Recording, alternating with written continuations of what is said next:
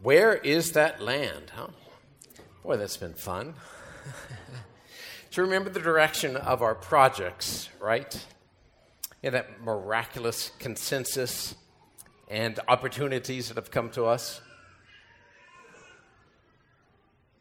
So, we plan to prioritize the academy, right? We're going to call it an academy because there's already a John Paul II school in the area. And we will proceed with it if we can demonstrate that there's an adequate enrollment, right? So we'll begin to sample that.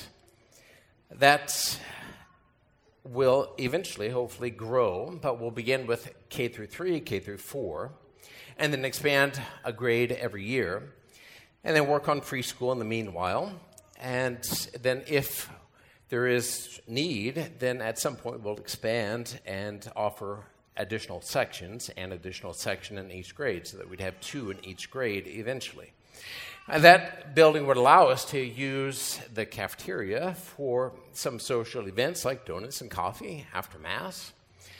And then we'll also phase in uh, the church building itself, the permanent church itself. Instead of building a gymnasium that would be something like this, probably with higher ceilings, but something like this, we're opting to phase in the church and the ornamentation of the church so that it's affordable, doable.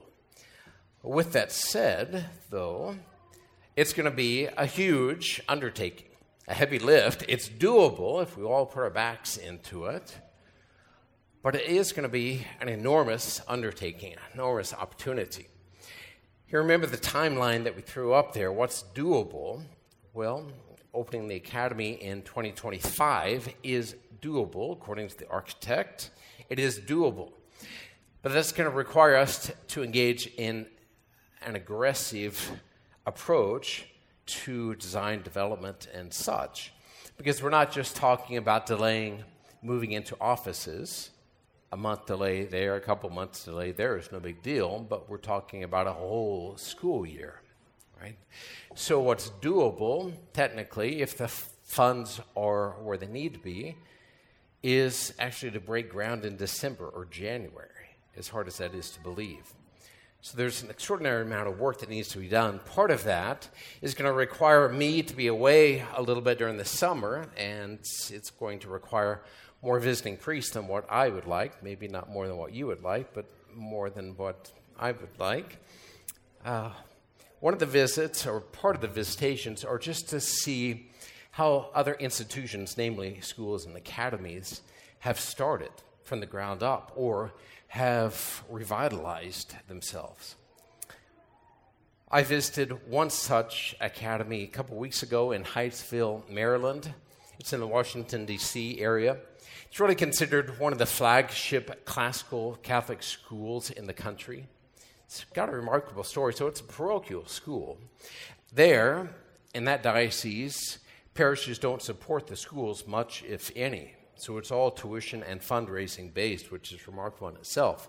But in 2010, they had somewhere around 180 students. And they were significantly in debt. The diocese said, Well, you've got a little bit of time before your doors are closed.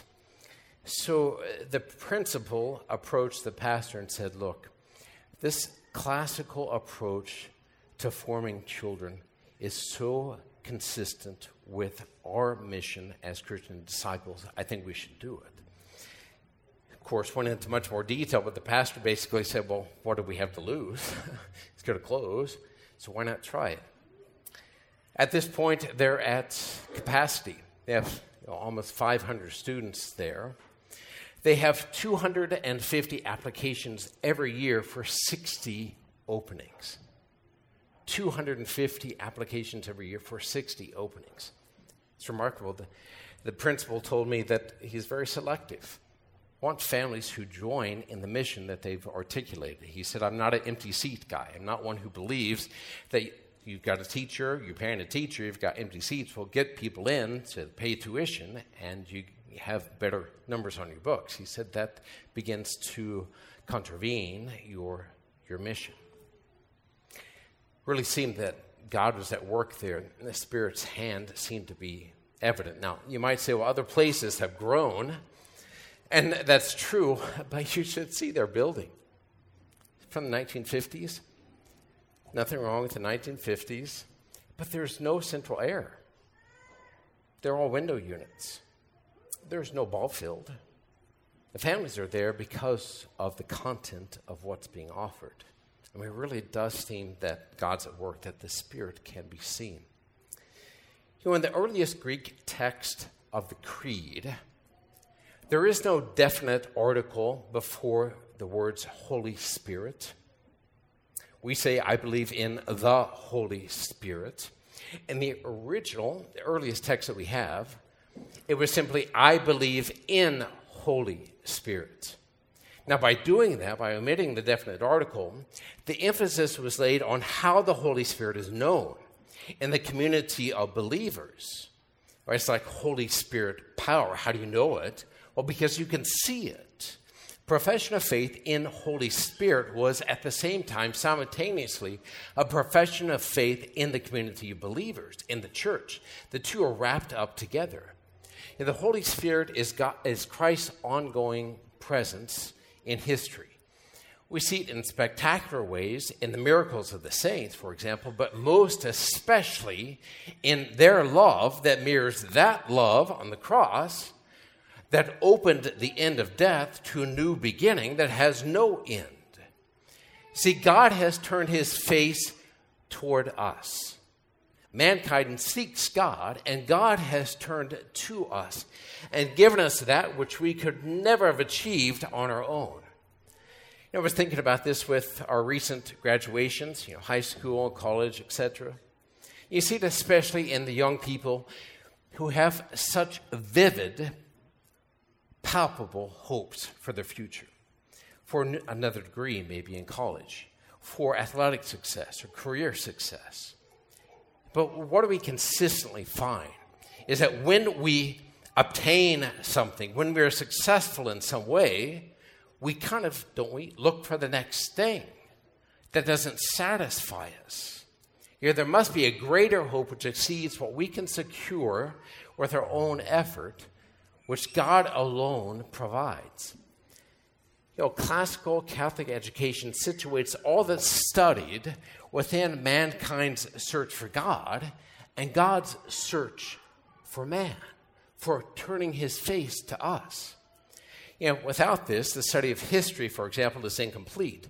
For civilizations sought and seek truths and a good way to live and beautiful things in all its form, well, they were and they are seeking God, the source of all truth, the source of all that is good and beautiful in whose image we've been created. So, by seeking those transcendent realities, mankind comes to better understand God, ourselves, the world, and our place and mission in the world. And they draw upon what's called an integrated curriculum, and they take as a reference point St. Paul's words All things are held together by Christ. Our life is not all these disparate things that have no relationship to one another but they're all held together by him who created all things, hold things into, holds things in existence. So, for example, when the kids study the Middle Ages, they look at the effect that human virtues had on that time and the effect that Christian virtues had that gave rise to Gothic cathedrals.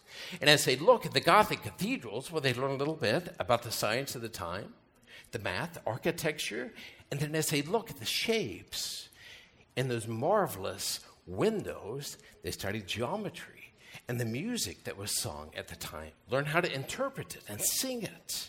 And then all of that happens in this meeting place where Christ becomes present, right there. You know, by seeking those transcendent realities, mankind comes to better understand God, ourselves, the world, and our place and mission in the world. It was one of the most fascinating things to behold. But it made me think isn't that precisely what we look forward to in our new church? You know, we don't want 10 foot ceilings like we have here, do we? No. We want ceilings that soar to the skies that suggests something that the human heart aspires to something beyond what we ourselves can build. To raise our eyes upwards, to look to Him who alone can fulfill what we want. We don't want ceilings that are just drywall and recessed lighting. Those are fine in homes. But what do we want? We want a ceiling that's like a heavenly canopy with stars or sparkling colors to represent the gems, the sparkling gems of the New Jerusalem. We want materials that evoke a sense of strength, proportions that are fitting and true. We want the usage of natural sunlight to illuminate our hearts, to suggest the rays that we just sung about of the Holy Spirit actually do penetrate and touch us interiorly. We want ornamentation that's a sign of beauty itself. We want elements that recall that God has intervened in our history, that we have encountered Him. And we want to leave that space changed and thus capable of affecting good change out there. And because our church obviously won't be boring, we'll need to learn how to read it, decipher it. For it will speak to us, but we have to learn its language too. On June 5th, we'll have a talk on Catholic education. On June 19th, we'll have a nationally known author and speaker come here and present on church architecture so that we can better perceive what it is that we are about to build. Friends, God's face has turned towards us. And the way that we know that ours is turned towards His is by the evidence of the Holy Spirit's activity in our lives.